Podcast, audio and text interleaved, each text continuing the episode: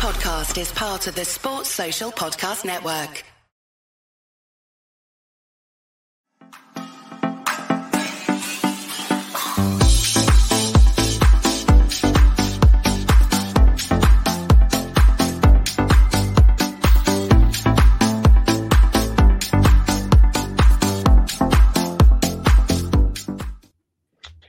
Hello, good evening, and welcome to the LFC Day Trippers. It is our sixth episode of the year of Full Time Reds. Our European adventure starts in the Europa League once again. We went to Linz, Austria. It finished one to Linz, three to Liverpool, three points in the bag. Get started in our group. I'm joined tonight by the regular gang, Chris Brack, and back by popular demand, Kev O'Sullivan. from one Kev, fella. how you doing? How you feeling? Not too bad. Not too bad. A lot better than last night. Last night it was. Last night was tough, man. Got through last night was was really really tough. But uh, no, it's a lot better today. Um, delighted with the result, and a lot of the performances as well. But look, got a result away from home against the side who seeded second, won comfortably enough in the end. Um, a lot of positives to take out of that. So happy enough, yeah. Excellent. And Chris, seems like the game might have put you to sleep a little bit there. The first half, the first half, the first half did. But yeah, look, I'm, like- I'm a bit like Kev. Um, got the result and got out of it pretty much fairly unscathed, and it's a pretty standard European away, especially in Europa League UEFA Cup. That's kind of what we see, and Klopp getting his 50th European win, which is all good. Yeah, the most ever by a Liverpool manager, which is uh, a testament to his consistency over these last few years as well as the team. But Yeah, three less all- games, three less games than Rafa as well, which is quite impressive. yeah, Rafa Benitez. So, I mean, I think for me, the biggest talking point was perhaps going to be the lineup. It could have been just about anything. I think this might have been the hardest lineup to try to predict. Uh, Mhm. I don't even. I, I think I got about half of them right in the end. It comes out. Kelleher gets the nod in goal. Feels like that's something that might have been uh, pre-agreed on at going into the start of the season, with Kelleher sticking around. Stefan Bajcetic comes back for his first game since last season, playing in at right back. Konate back from his injury. Virgil back from his suspension. Tsimikas, uh, Tsimikas, Just, just here, just here. Yeah, let, us leave it at that. He's just Uh, here. Poor Slipicast. Uh, we have a midfield tree made up of Harvey Elliott with his first start of the season, Endo getting his second start, Ryan Gravenberch getting his first start for Liverpool. Speaking of first starts, a very first senior start for Ben Doak on the right wing, and Darwin Nunez and Luis Diaz come in to fill out the front line. 11 changes. Chris, were you expecting 11 changes from Wolves on Saturday? No, I, I was I was already saying we'd probably go quite strong, only because I saw the squad, and I kind of thought if you're taking that many of the big boys away with you, I assume you're starting them. Otherwise, for some, you're a bit like I'd, ra- I'd rather they sat on the bench. and sat on the, sorry, not sat on the sat, sat, sat at home and rested. You know, did you really need Ali to go there and sit, sit on the bench? You probably could have had, you know, the reserve lad. But me and Kev will talk about it early today. So maybe because this is Klopp 2.0, maybe this is also a bit of a team bonding, team ethic, building, you know, building that sort of um, new new team bond, so that you know we're all in it together, sort of thing. So yeah, that's what it is. But yeah, I must admit, eleven changes. I always think is a bit a bit wild, and I think that played into a sloppy first half because while all of them have played quite a bit for Liverpool, with the exception of Gravenberch and Doak, I don't think that back four's ever played together. That midfield three has never played together, and I think that front three have played him and maybe maybe once, but never as, as a start. So it's just a lot of new relationships to play on the pitch. You know, very young right hand side, but as me and Kev talk about later, it's minutes in the bank and it's really good experience. You know, tough nights actually sort of help you develop as a player, not the easy ones. So take it for what it is. Good win. Absolutely. And what uh, what caught your attention the most out of lineup, Kev? Who uh, which one of those names on the team sheet? Um, I was deli- I wanted to see Stefan at right back to see what would happen if when he was uh, transitioning from right back into midfield, because we saw last season he could play as a six, he could play in the eight role, and he was he came through the club as a defender, you know, as a centre back. So can he evolve his game to become that right back option if we needed to rest Trent in games? to come into midfield. Overall, I thought he did okay, considering it was his first start in a long time, and it was it it told a lot of them. A lot of them need the minutes, and the only way they're going to get the minutes is by playing in the cup competitions. So you have to use them. Obviously, you need to win the games. You know, first and foremost, you have to win the games. But to be able to get match Sharpness into that many players away from home is brilliant. I was absolutely delighted with the with the starting lineup. It was the kind of starting lineup I was I was hoping for. You know, but I was like Chris. I thought as soon as I saw that Ali went, Salah went, you know, Mac Allister went. I thought, okay, he's going to go out and make sure we get this game one, and then make changes on the other. So, you know, I, I was absolutely delighted when I saw that the he made the changes that he made, and he gave first starts, debuts, um, minutes, need much needed minutes to a lot of players. I was I was over the moon with it. Yeah, it's uh, it's great to get uh, those players that have been out of the squad even for a short amount of time or a long amount of time back up to speed. And there's one thing coming on, you know, Gravenberch getting the last ten minutes or whatever it was against Wolves. It's one thing to you know get your very first appearance, but it's different going right from the start and having to be the players that imprint our game plan onto the opposition and hmm. didn't really work out so great. I mean, not a ton of talking points really up until their goal. Kind of flitted in and out. Like Gravenberch, I thought throughout the entire first half was peaks and valleys for me. Like I, I don't know if you saw the same thing, Chris, where he made three, four just blind passes into midfield. It's just a straight giveaway. But then two minutes later, he's getting the ball, turning, driving upfield. You know, he's got his head up and he looks sprightly, but then would go back down again yeah, it was glimpses. You can you were kind of watching, going, "I was definitely a player in there," you know. But he looked pretty rusty. I mean, I mean, the goal came from uh, also be a Liverpool mistake. You know, Har- Harvey Elliott looks like he does a good control, and it's always like between him and the centre, but they go jaws, jaws, and this is probably the, the communication thing of they haven't started many games together recently, and like ah, which leads to the corner. And look, we're going to talk about the corner. Give them credit it's a great route. It's a really good routine. They had two people blocking uh, Gravenberch and Diaz, so they can't get out to the guy at the end of the box. The, the, first touch he does kills it, and then it's great hit, really good hit. You know, if you do, you know, roles reverse, that was us. You'd be going that. That's a great routine. From Liverpool point of view, it's like it's a sloppy corner, it's a slow start. You want those. We should be expecting blockers. You know, it's, it's a bit frustrating.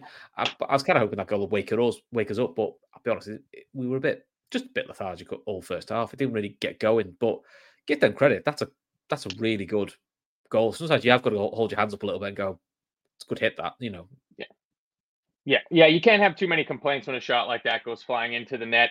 I I don't know on your guys' feed. On mine, when Elliott took that ball down, the commentator was like, "And what a touch by Elliott!" Oh wait, no, it's not. And it, it just got stuck in that half space where nobody committed yeah. to get it. It was almost yeah. brilliant, wasn't it? Uh, it was one of those thinking, "Oh, what a oh!" It's it was like, yeah, yeah look, just a style. It, it, it, it's it's where match Sharpness comes in, you know, and awareness and sensing danger. Plus, you're playing against a side you've never seen, you've never played against before. In the Premier League, you know the players you're playing against, you know where their strengths are, and you know what to expect. It's it's one of those things when you come up against sides in Europe that you never face. That you have to be aware of these things, and that always comes from match sharpness and experience.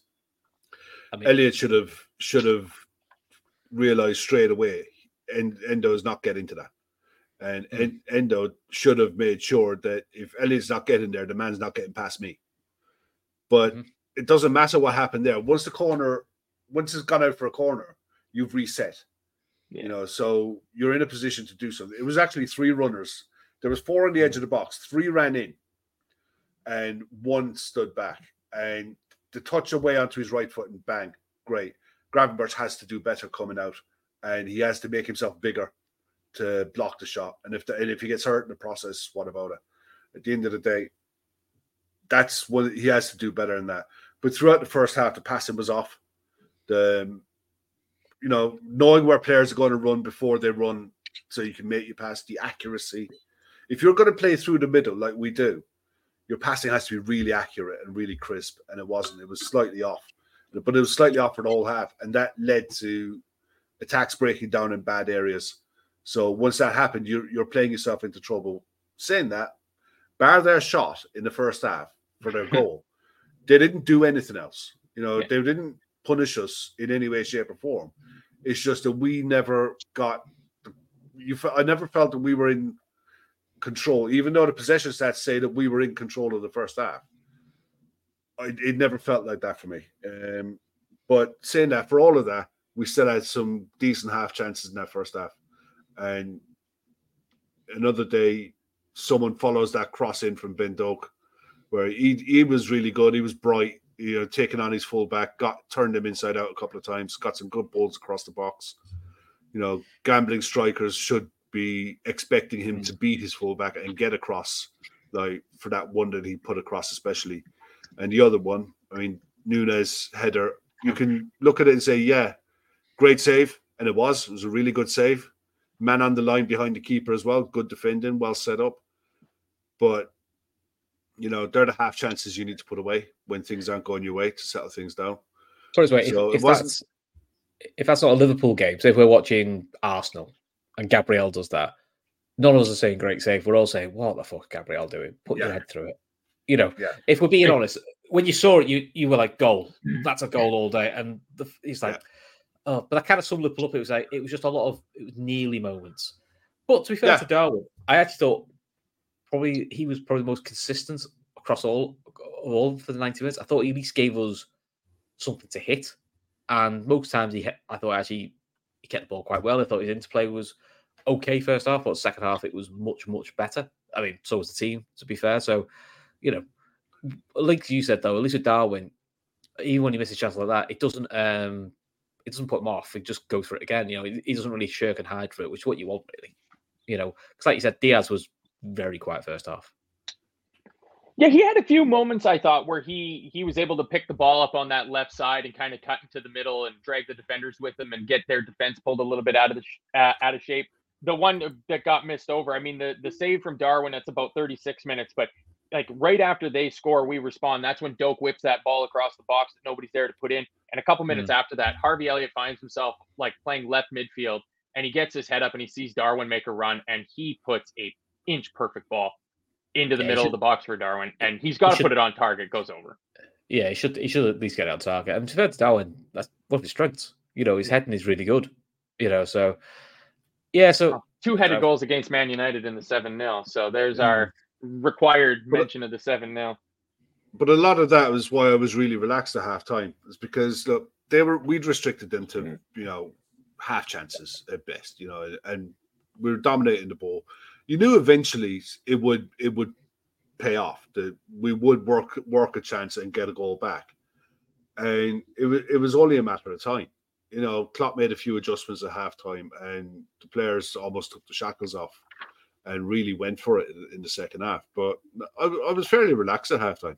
Didn't expect any changes. Uh, I always it was like a case of look, you lot got us into this mess. It's up to you to get get us out of it.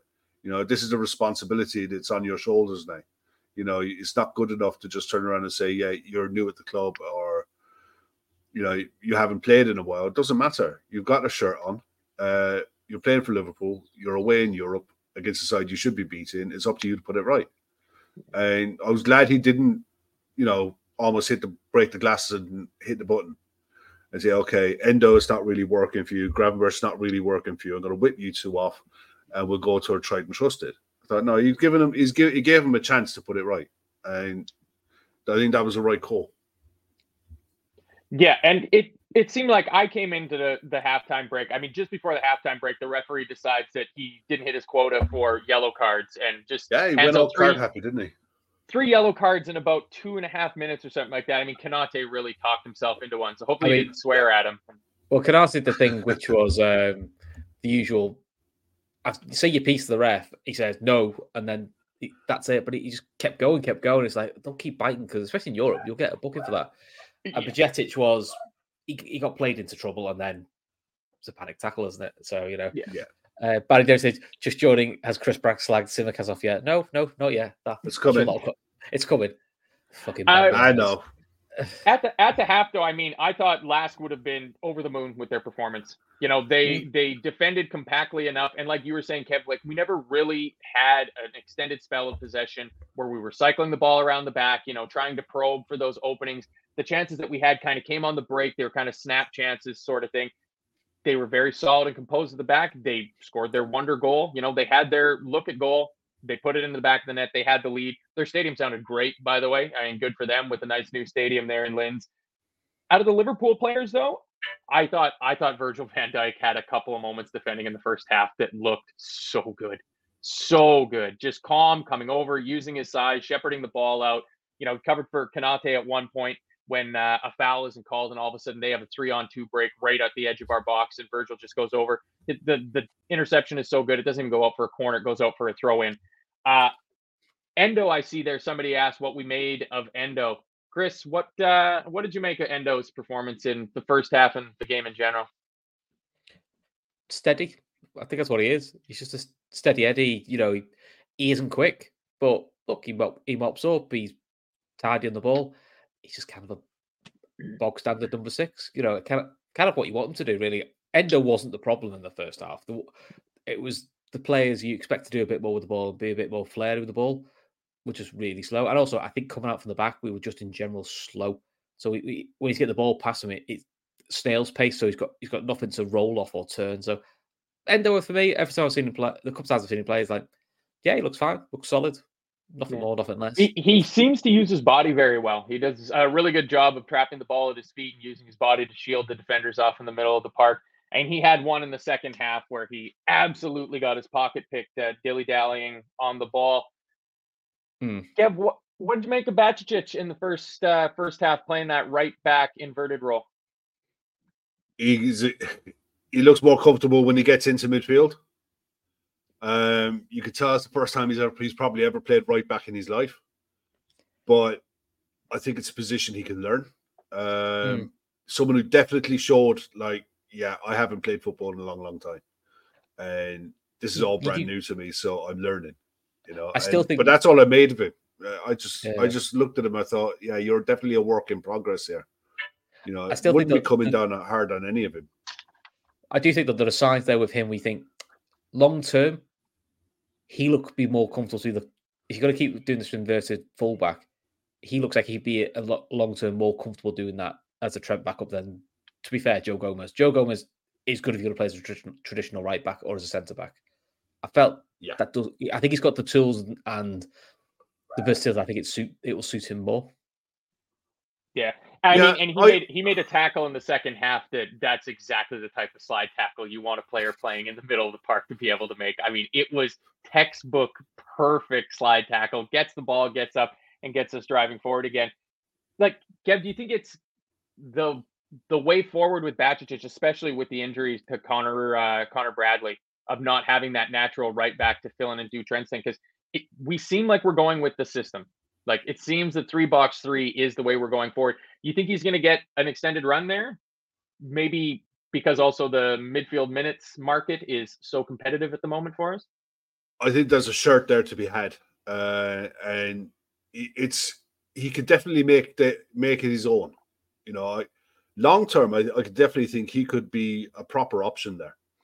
You know, mm. and you still got to remember he's only a kid. You know, he's only really young. He's still learning his game. He's still learning about what he's able to do. So he looks technically he looks really good. And the more minutes he plays in the position, the more comfortable he's going to be. I want to see him in the next leg at home in the same position. I want to see him in the League Cup playing in that position. And ask again in six months' time. See how see what he what he can offer in six months. You can't judge anything on 60 minutes or 70 minutes. But you can definitely see in what you saw last season that he's technically a good midfielder. And it's just the rest of the the rest of the position that requires. I think to do this role properly, you have to be really switched on and really defensively aware. And hopefully that's something that he can learn over time. But you know, we saw the benefit I, though. I think he, we did see the benefit of him for the equaliser, though, didn't we? Playing that inverted role because that's where you saw his midfield. His the midfielding at his best. The now him and Elliott, It's lovely link up play to lead up to yeah. it. So you could. I know what you're saying. I'm. I'm with you. Give him time. I, that could be his role. Mm. But you know, we did see some green shoots of what he can do. Well, second half we get into it. I thought we pretty much came out. It wasn't the stark change as it was from Wolves first half to second half, but immediately in the second half, we get that that sustained pressure where we're just getting the ball and recycling, and they're fending for their lives, kicking it back out. We're just getting the ball, bringing it back in again. We get a free kick. Tsimikas throws it in. A few more chances around the box, and then Bajcetic does such a good job. A little one-two with Harvey Elliott. He keeps on running, doing his best Andy Robertson from last week impersonation. Kind of dinks the cross back out. What are our thoughts, Kev? Is that a penalty? Hundred percent. I don't see how it can't be. I mean, if you if you follow the logic that people say uh, the ball was out of play, then I can two foot anyone on the knees as long as the ball's out of play. I can do whatever I like when the ball goes out of play because it's, it's clearly not a foul. It obviously is a foul. If you when you when you saw where, where he caught him on his standing foot, he caught him shin high. He's lucky it was only a penalty that was given. You know, the, the ball was nowhere near him, and he mistimed his tackle, and he caught him in the shin. It's an absolute nailed on penalty. I don't see what the, what the discussion's about. Yeah. I you were saying that your the commentators on your feed said it wasn't a penalty. Gerry Armstrong was doing the commentary on ours, and he was as soon as he saw it, he was like, "Oh my god, yeah, penalty, hundred percent." You know, I I just can't for the life of me understand how someone could see that, where someone goes shin high on someone's standing foot in the penalty box and think that it's anything other than a penalty. Yeah, it's uh, Chris. I presume you can make this a unanimous consensus because I I agree with what Kev said. They, Like you see the you see where the defender comes down on his standing leg, and regardless of the fact that he's already kind of shanked the ball wide of the net, it's just a penalty, right? I didn't think it was going to get given. Generally, didn't.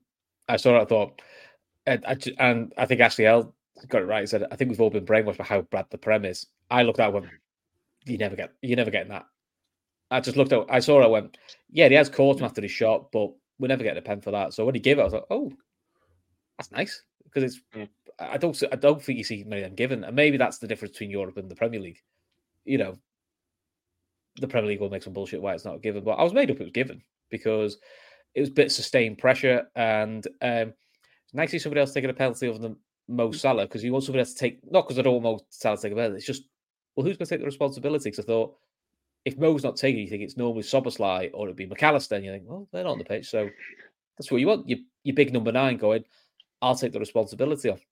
And fair play to Darwin, he absolutely nailed it. No keeper saving that. It's like that is a brilliant pen.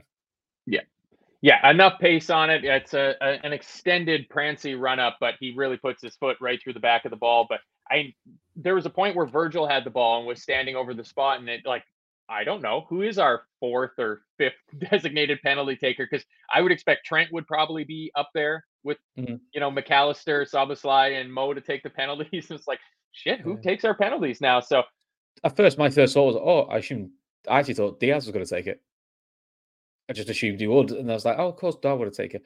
Yeah, that thing um, Van Dijk does. He's uh, that's becoming a bit of a thing Liverpool do in, in general. Is the non-penalty taker just stands on the ball. So, so I think Virgil had all the lads kicking off at him saying it's not a penalty. And he stood there, and then the referee goes, penalty given, and then he just and he just turns to Darwin and goes, "There you go, mate. There's your there's your ball.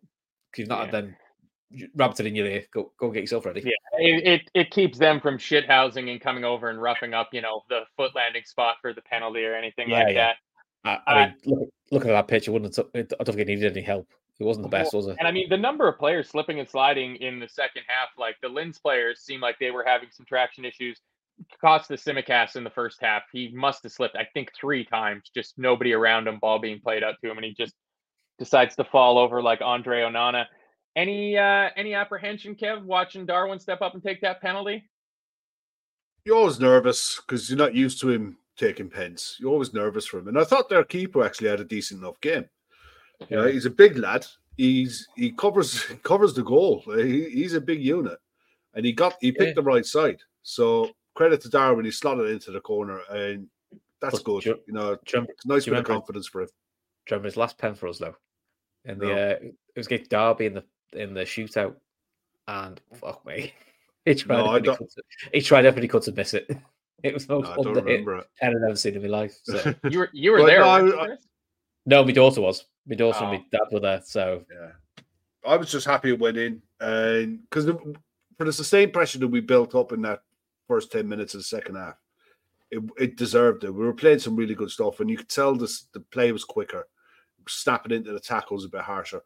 And there was a one point in the second, you could tell the two fullbacks were going higher and wide, and we were leaving Konate and Virgil almost inside their inside their half, saying, "Okay, no matter what happens, we're going to trust ourselves to outpace you, even if you play the ball over the top." And there was one instance where they played a bit ball over the top, and Konate just ran back. He just swept it up back to Kelleher and brought it back out to Virgil on the other side and attacked again. So you could tell that was the main key difference from the start of the from the first half to the second half, is that they were just a lot. We were just a lot more aggressive, and we created more overloads in better areas. Yeah, I'm trying to remember when the one play was with Darwin where he got the ball on the left hand side about at the halfway line and just surveyed the situation and just kicked it 30 yards down the touch line and just torched his defender, like getting him behind. Like the the speed he has is absolutely fantastic. He gets his goal though. Our forwards just keep scoring and scoring and scoring. We make the substitutions, first round of substitutions, triple subs. Mac Allister, Szoboszlai, Gomez come on. Bajcetic goes off, Ben Doak goes off, and Endo Wataru make way as well. Looks like Harvey goes into the right wing position to fill in for where Doak was. Shortly thereafter, uh, one of the strangest corner defenses I've ever seen. Like, Chris, could you make any sense of what the defense was thinking? Like, the ball comes in and everybody presumes that it's been headed out, but it's just lying on the ground. It's, it's like watching kids' football, isn't it? It's, it's a classic Liverpool tactic, which is like, it's all right, lads, watch this now. They're all three yards offside, so it's okay. You know, thank fuck they were. but yeah, it, it was one of those things like, generally, where's the ball? Nobody knows where the ball was it would have just been a typical Liverpool, that wouldn't it? You know, we've just equalised and we give away the most comical goal. But I think it's not long after that we score. It's and, almost immediately after that. Yeah, and again, Darwin Nunez. That's what you want from your number nine. Picks it up, holds it, and then pl- plays a brilliant ball down to Gravenberch, and it's a great first time cross, and the Luis Diaz tap and finish. That is starting to become a bit of a trademark clock Klopp 2.0 goal. That it is Nine comes in deep, gets it out wide, and Luis Diaz comes in at the back post, and it's a great it's a great finish. Keeper's no chance, and good for Gravenberch, you know, because it, it came, came off for him the right move, which is what you want from your midfield. It's great, isn't it, Kev? Runners from midfield going past the striker. We didn't have that for a year. You may have sit there going, "Well, what do you expect? None of our lads can run." yeah. Well, look, I'll be I'll be honest. There was flashes in what you saw in Gravenberch in the first half that you thought he's he's got something about in this kid but he's got to sharpen up his defensive nous. His passing needs to be sharper. He needs to read the game a little bit, He'd be a bit more aware of players around him. That'll come. That'll all come. There was times when he turned players and just ran, and it was like watching Gakpo. You know, just open the legs mm. and just go. Very similar to what Paul Pogba was when in his Juventus days that mm. left-sided left-sided eight had a bit of freedom and could open his legs up and make things happen. You know, um, Gravenberch looks like that kind of player that he'll be your attacking centre mid eh, of a three. You know, that can he can play a ten if you want him to, but he can definitely play that attacking role. That ball to, to whip it off. Bear in mind, it was his first start for Liverpool, and the fact that he hasn't really played meaningful football in a while, to still be doing that in you know into the second half and have the awareness to first time that cross inch perfect. Mm-hmm. That that was quality. You know, that was that was real quality. You know, yeah. And finish the finish to, for Diaz to cut across his man. You know, the awareness. Yeah, I'm going to trust that he's going to be there. I'm going to make this run. So he the run made the cross, but it was beautiful football. It was a beautiful goal.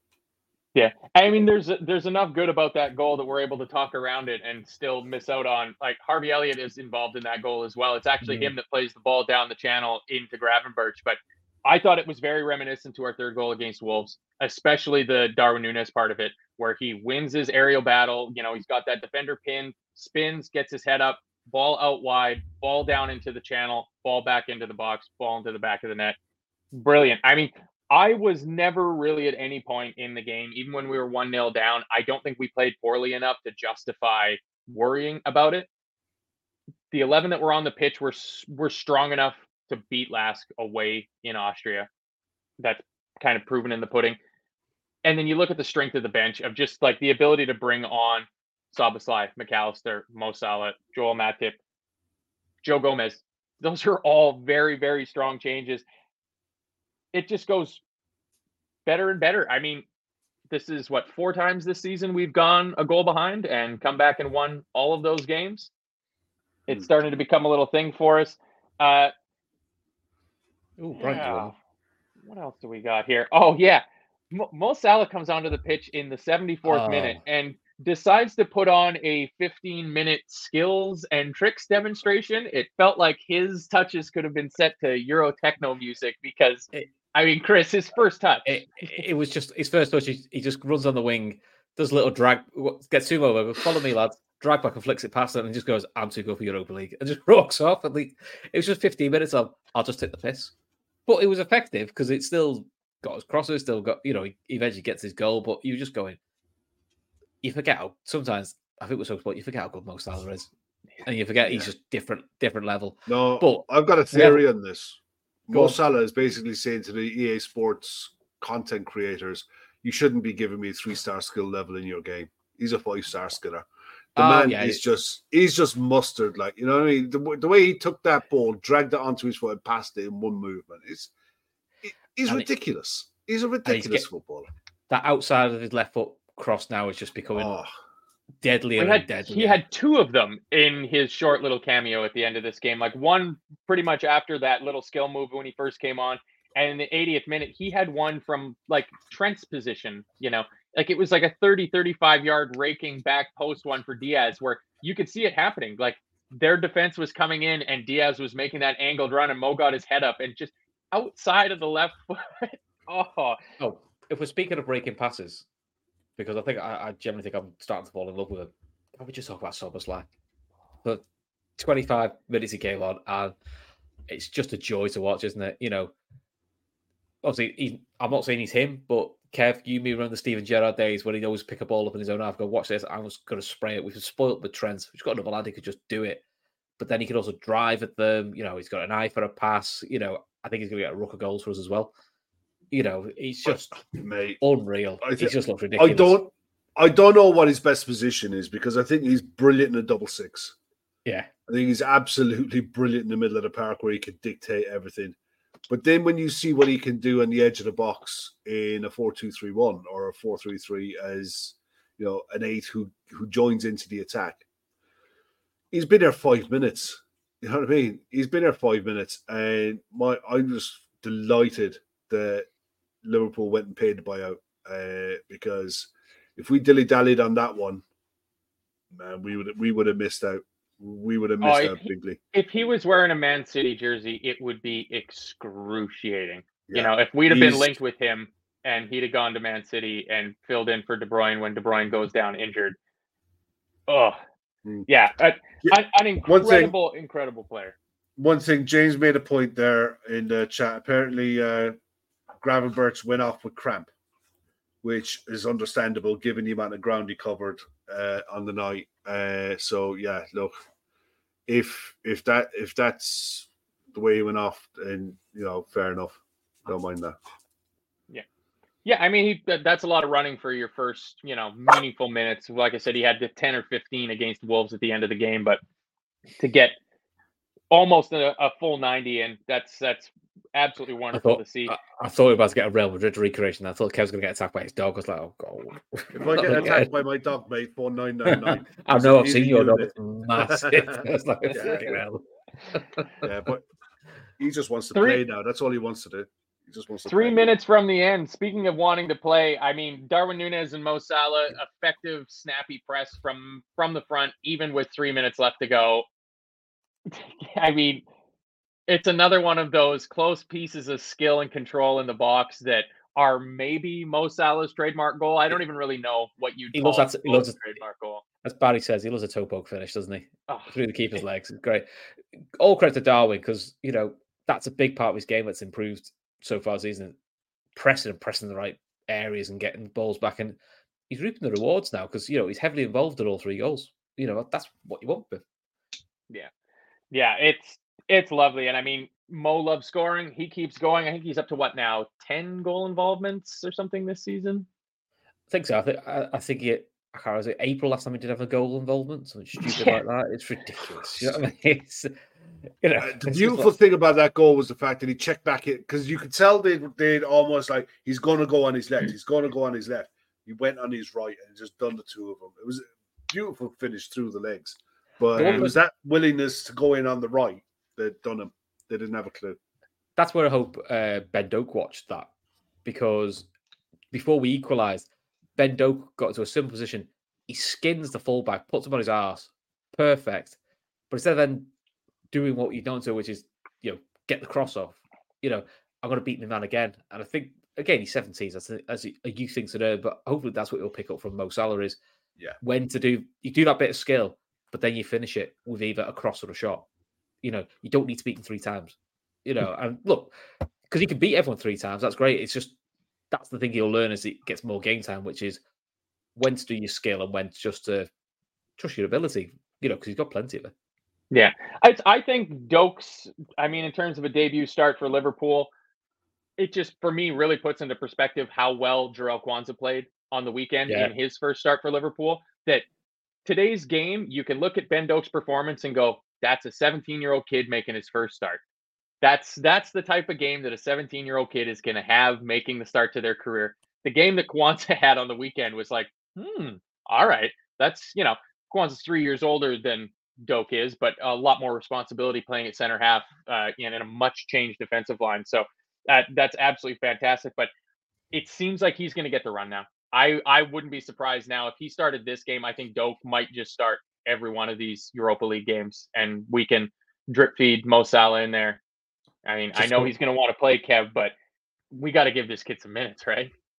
Yeah, I think the way they're going to look at it is they'll manage the minutes of where we're playing. I think if we're playing at home, I wouldn't be surprised to see Salah start and get an hour, and maybe Doak play on the other side. Uh, I think they'll take each game with a view to what's going on at the weekend and maybe the following week. Take them in blocks of, you know, almost take the games in blocks of three. Say, look, bar the two centre halves, or maybe bar the centre halves, nobody's probably going to play all three games in a block, but everyone of the main players will have an involvement in the three. You know, League Cup aside, if you're talking playing Premier League, Europa League, Premier League, Europa League, you know, say a block of game, four games like that, they'll probably look at it and say, okay, most players will have an involvement in three of those, be that off the bench or from the start, and they'll manage minutes that way. Because the one good thing about the group that we're in, there's not really massive traveling. You know, they're yeah. This is our furthest. This is our furthest trip. Yeah, that's it. And it's like it's not like when we were in the Europa League for the last time round, where we were going to Rubin Kazan and yeah, yeah, all places like that. It, it's it's very manageable you know, these groups. So, and you'd expect there to be wholesale changes for the Leicester game. But again, West Ham at the weekend is going to get, um, I think that it's a massive game, depending on what West Ham do tonight, because West Ham look like they've gone fairly strong, you know. So I think that tonight, uh, tonight will benefit us a lot, an awful lot. So we'll see. Yeah, I mean, in the end, it ends up being a fairly, I would say, routine victory for Liverpool, regardless of making wholesale changes to the starting lineup and going a goal down. It seems like going a goal down and coming back is just just normal now. Yeah, you know, don't uh, don't rely on a lot. It's not a good habit to get into, by the way. It's not. It's not. It's a nice thing to be able to do, what have you. It's not something that we, you know, we we should be you taking. Oh, we've gone one down. It's that's all. It's all well and good until we go two down in the game and then you really got your work cut out. You know, got to sharpen up and start games faster and be yeah. be more aggressive and be more accurate with our passing. Get ahead in games and manage them properly. You know, it's always it's great to be able to have that in the locker to say, yeah, you've got the fortitude to be able to come back in games, but it's not a good habit to be getting into. No. It's for me the big thing is coming like going into the international break, having Trent pull up with an injury and coming through our first two games back. Because to me, the big question coming into the season was always going to be how the hell are we playing this system without Trent there?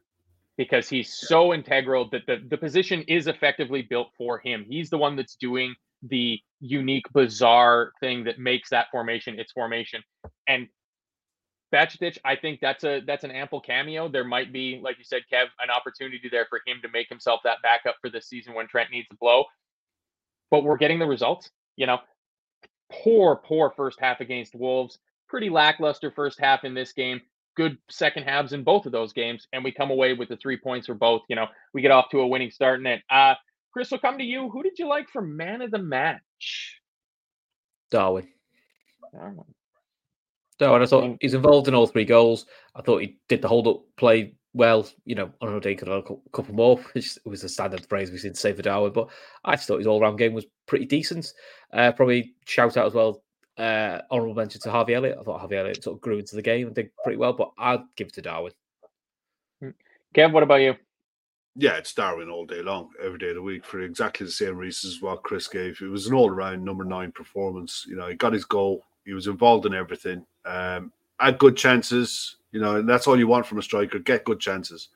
You know, you'll score more than what you miss. And on another day, he gets hat trick. You know, Luis Diaz, I thought was the honourable mention. Um, worked really hard, got his goal, took his goal really well, uh, grew into the game. Better second half. Um, starting to trust himself a bit more. I, I, still don't know if he believes his body is in the best possible shape. Still feel like he's um, he's not quite trusted himself completely. You feel but, like he can go quicker, yeah, don't you? I yeah, I do. I def- quicker, which is I, I definitely think. I think he's in fourth gear, waiting to push the clutch to go into fifth. You know, he's he, he, he needs to trust himself a bit more. But yeah, no, I thought he was really good. So Ryan Gravenberch had patches. He was really good. Virgil looks solid as hell. Yeah. Kelleher had fuck all to do, so that's a bonus. Well, you know, his best Kelleher, save was his best well. save was offside, wasn't it? It was, yeah. It was a really good save as well. Really good. Yeah, it was yeah. really good save. And a very nice, very nice Schmeichel starfish. Yeah, I I think it's yeah. pretty pretty consensus that Darwin's going to be your man of the match. I mean, to be involved in all the goals. I was going to say also, like Chris, uh, honorable mention to Harvey Elliott. His versatility in the team, I think, is going to be one of his strongest assets this year because it allows us to bring a forward off and he can bump up and play on the right wing. And then when uh, when Salah came onto the pitch, he dropped back into left in into midfield, but played on the left side so that we could keep Szoboszlai on the right and not force Szoboszlai to play out of position. So I mean, starting right mid, then playing right wing, then playing left mid, it's going to get him a lot of minutes and. Like his defensive acumen is there. He's snapping into. He's making good plays going forward. So, out of the senior man on a very young right hand side for us to start the game. I think that came out very well. But I, I, I can't get over how good Virgil Van Dijk looks because it's unbelievably important for us to have just that rock of solidity at the back. Even if we have to just rotate who plays as his partner, just to make sure that Konate stays fit, that Matip stays fit, that Gomez keeps his head screwed on correctly, and that we develop Quansah in the way that we want to develop them. It's all good. So, I mean, boys, that's a pretty good start to the Europa League. You know, we're the early kickoff got the rest of the evening ahead. We can go watch the other uh, second halves of the other games. Toulouse and Union Saint Gilloise decide to have a draw in our group, so it's all in our hands. We win our first four games and we top the group no matter what, and we can make crazy, crazy lineups for the final two group games. Kev, listen, Kev's getting run out for the sixth game at this race. well, I was just looking at the other results in the group tonight that have, that have come in. There's only one real what you call shock. It's not really shock, but Panathinaikos beating Villarreal 2 0 at home, or hmm. Panathinaikos are at home, but winning that 2 0 against the Spanish side that's been decent is a good result for them. Slavia Prague winning away against Servette, good result. Roma winning away against Sheriff. You know, Bayer Leverkusen looked really good, apparently. 4 0 winners. Karabakh winning, which is probably Karabakh, as well, yeah. Hmm. Well, Karabakh winning against Molde, you're looking at them. Both sides have been in Champions Leagues, been in around this competition now for a while. So yeah. it's Ajax like Marseille, that, Ajax Marseille's two two as well, which would be interesting. Yeah, there's some good games going on tonight. In fairness, there's some good sides still in this. You know, Rangers are nil nil still at the minute against Real Betis at home. Uh, West Ham, nil nil. Freiburg are one nil up uh, away against Olympiacos. You said Villa lost uh, in 3-2. the early start in the Conference League. Yeah, three two. They lost which is a bit of a surprise. Who were they playing? I forgot. I forgot about the Conference League to be honest. Uh, Legia Warsaw, Yeah. Hmm. and the other one is, is AZ Alkmaar lost four three away. Uh, in that Fiorentina drew two two against Genk. Aberdeen lost two one against Eintracht Frankfurt. So, Um, yeah, look, the, I wouldn't say there's massive shocks all around Europe. You'd have expected Villa to do better, you know, going up, the, you know, even going to Legia Warsaw, going away. You still expect Villa to be uh, beating the side like that, but they got off And to you a feel horrible like- start and they, they were down. Yeah. You feel like Yeah. Brighton have to win. You feel like Brighton need to, need the win tonight, really. don't? Yeah, just to build that Because they've got- confidence. This is all brand new to them. Yeah. And uh any any big takeaways from the Champions League from the last two days, Chris? I can't work out if well, I- United were shite, but I can't work out were Bayern actually really that good, or Bayern also a bit shit. Because in some ways I'm going, well, Bayern could have had four or five quite comfortably, but I'm also thinking United could have probably scored more than the three we did because Bayern were just a bit wildly wide up, wide open. Although it was that was I watched that it was just a bit of a, an odd game.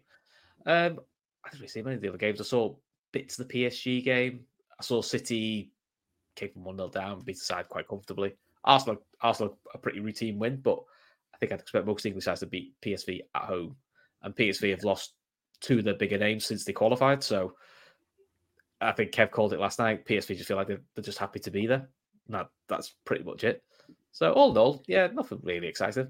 Probably Real Madrid getting a last minute winner was Nothing really exciting. Kev, did you see Lazio's goalie score with the last kick? Oh, forgot about that. Uh, I Lat- forgot- Lat- we've got- Lazio's about keeper scored. What a run!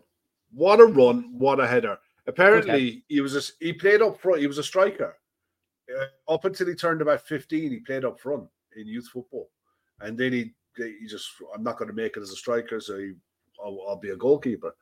And all credit to him, it was a brilliant run. But to see at the end of it, everyone run on the pitch, massive celebrations, and that shithouse Diego Simeone running around like this, looking for yellow cards for players that went onto the fuck off. Fucking gimp. Can't stand him. Absolutely can't stand him. He's an absolute parasite of football. Hate Oh, he's just it. he's a total killjoy. Just like his demeanor and the way he sets his team up to play football is just to suck joy and happiness out of the the sport and the people that support it. Yeah. Well, we saw that with we saw that with, Excellent. we saw that with uh, Sam, Sam Allardyce when Alisson scores the winner. That's the one time where you can sort of go as a manager, go, it's mad in it football. Keeper a score. Who, who'd have saw that? Come? But no, he, he was being a, dead, a Debbie Downer. Don't think it was a corner. Oh, fuck off, lads. You know, what I mean? You know, it's like get over it. Aiden Yeah, it's- coming in it's- for late updates. it, it's mental. It's it's like I, I watched Newcastle. I was bored. I was watching. I was watching them, and I thought you've signed Milan's best midfielder, and he's absolutely poxy for you. You know he doesn't want to be there, and you can tell a mile off that he'll be back in Italy in two years. Um, Newcastle don't have the squad depth for two comp- for two competitions. Um, they might get out of get out of the group. If they don't get out of the group, they'll get into the Europa League and have to play in February. But I think they'll suffer in the league for it. Um, they've done well to qualify for the Champions League, uh, but let's not kid ourselves. They're, they're in the Champions League because we were shite and Chelsea was shite. Yeah. You know that that's the only reason they got in. And the same for Manchester United. They're fucking shite as well. Let's be honest. You know, at the end of the day, Bayern, Bayern, Bayern were half asleep, and they they, they should have won that five or six. You know, Que- and, question for and you, Bayern Kev. were poor. Question for you, Kev. Hmm. I don't think it'll happen. If Man United lose to Burnley on Saturday, how much longer has Ten Hag got? Because I don't think they've. Was the last time United ever lost five games in a row? They should they should be having would be the conversation. They should be having conversations with, with Julian Nagelsmann now. Isn't he getting the Um, Isn't he getting the German job? Don't know, but. I'd be, if I'm Manchester United, I'm getting in there before he takes a Germany job. Whether he's a success there or not, I don't know. The problems Manchester United have got off the pitch as well as on it are disastrous. The thing is, they've got 12 injuries, and you know between players out of form and out of favor for various reasons that we're not going to we can't go into. Then couple that with the fact that he's alienated half of his squad, and there's massive infighting going on there.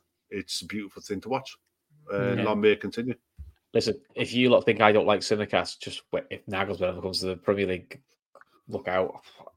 I, I absolutely, that's the one manager I really cannot stand. More than Yeah. more than you dislike the More you dislike Diego Simeone.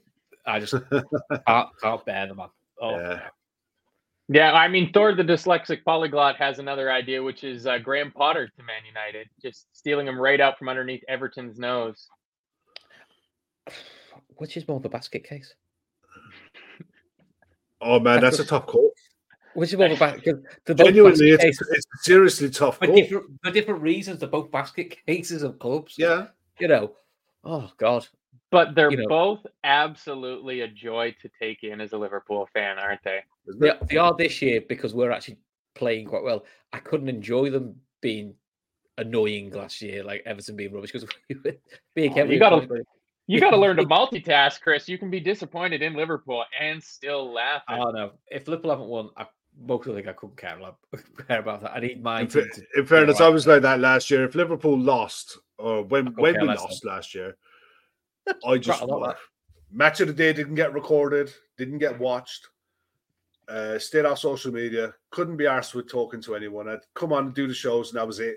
It was like So "Ah, fuck off, I hate, fo- I hate football. just sitting Or ripping don't wanna talk pages out of it. your ripping pages out of your Panini Yeah. sticker book with the Smiths playing in the background, all the curtains drawn. That's Shit, it. man, I'm gonna find where you put that camera in my house. I swear, I'm gonna find it one day.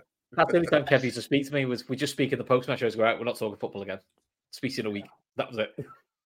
What a difference a year makes, boys. I Yeah, think very much Liverpool look I we look strong. I uh, we were having a little chat in the Telegram earlier. Just mentioned to somebody. I think this might be the strongest squad that Jurgen Klopp's had in his time at Liverpool. Oh, I don't know. Ooh, I no, don't I, know. I, don't agree. I think, this has got this. I think this squad has the most potential. Yeah. I think there's serious potential in this squad over the next two to three years. I, I still think the, I still think the squad that went for all four trophies probably had a bit more depth. Especially, well, you think think of the attack. We had the famous front three. We had Diaz and Origi and Minamino were just occasionally on the bench. You know, midfield depth. We also had Keita fit for it for a season, which was a novelty. So Yeah, I still think that was- fully fit. Matip fully fit. Gomez was in and around it. Konate was fully fit for most of the season. You know, Tsimikas was, you know, probably more effective. So Careful. I would still probably say that one was the strongest, but I agree with Kev. This one's got the potential to kick on with that one, which would be lovely. Yeah, you can see what Jurgen is talking about in his press conferences when he's talking about how he's excited about the potential that this squad could be something. He's not giving them like the big, the big heave or whatever. He's saying like he's just saying what is the potential is there for them to make a legacy for themselves. I hope, I just hope that the club can do a deal for with Mo to offer him uh, A roll, a rolling a deal. rolling 12 month contract and protect our protect uh, the club first and foremost but to get the buy-in from the player as well You know, have I a chat every every January. Say, right, Mo, are you staying next season? Yes or no? If he says no, you go, great, that's fine. We won't extend your contract. We'll, I guarantee we'll we'll we'll agree a deal for you to go somewhere. If he says yes, you Ah. extend it and you're safe. You know, it keeps everyone happy. Then Yeah. Yeah. I, I don't see it. There's nothing that indicates to me that he wants to leave Liverpool. And if the season continues going the way that it's going, we finish on 112 points and win everything. Mo Salah's going to be a happy man, and he'll be more than happy to sign that contract extension, s- which I think I still will think he- offer him. I still think he wants one more crack at the Champions League as well. Mate, i think a lot of these players who didn't go are looking at what is going on with the players that did go and realize that Mangotsfield and Morecambe are getting more in their grounds than El whatever Ifak. Yeah. You know, Hey, they almost had a thousand people. that Kev. tells That's you where you good. are. Mate, we get that for the under 18s. I know what I know mean? it's it's hey I apparently the Saudi Pro League is included in a DAZN subscription here in Canada, and while I was waiting for our game to come on, there was a Saudi Pro League game on. I couldn't be bothered. I'm just I'm not going to give it any attention. I don't care No. about it. It's a mean nothing league, and ah. good on those players for going there and getting their money. Uh, I don't Sure. care about you as footballers anymore. I'd rather watch the MLS mm. because actually the, the MLS games are actually more competitive, more exciting. Yeah. Which you wouldn't say Yeah, that about the MLS years ago, to be fair, but actually the MLS games are Mate, I, better to watch. I'd still go out of my way to watch Messi now. Yeah. Yeah. You know, because we you, you don't you're we're lucky in our lifetime to have a player like Messi playing and still playing. I mean, you you don't see these players come along in in a generation you don't see these players. These J, these players, uh, we had it with Ronaldo as well, Cristiano Ronaldo as well. Let's be honest. Let's be fair. You know, they pushed each other to be the best versions of themselves that they could possibly be. You have to go back a long, long way to see consistent levels of excellence that you've seen out of Leo Messi. To you know, to still be able to, to see him, to still be able to do it, yeah, he's absolutely fantastic. Yeah. All right. Well, that's just about enough for us. Uh, I don't believe we have any other shows coming on the channel until I'm not sure who's joining me, but until we meet again on Probably. Sunday. I think it's I think it's us two again. I think it's the three of us again. Yeah.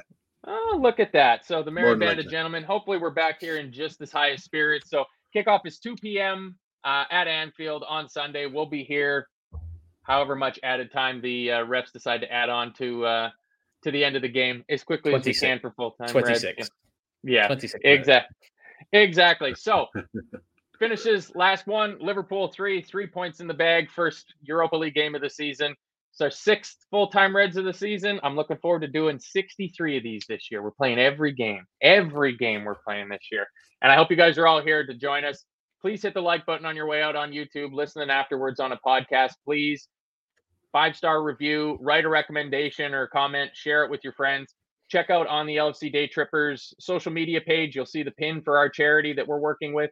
The 12 women getting ready to run that Dublin Marathon weeks away, days away, even. It's getting close and they're getting close to their fundraising target. So if you can help us out with that, that would be absolutely fantastic because they've been working so very hard at it. Until the next time, we'll see you guys later on Full Time Reds. Bye bye.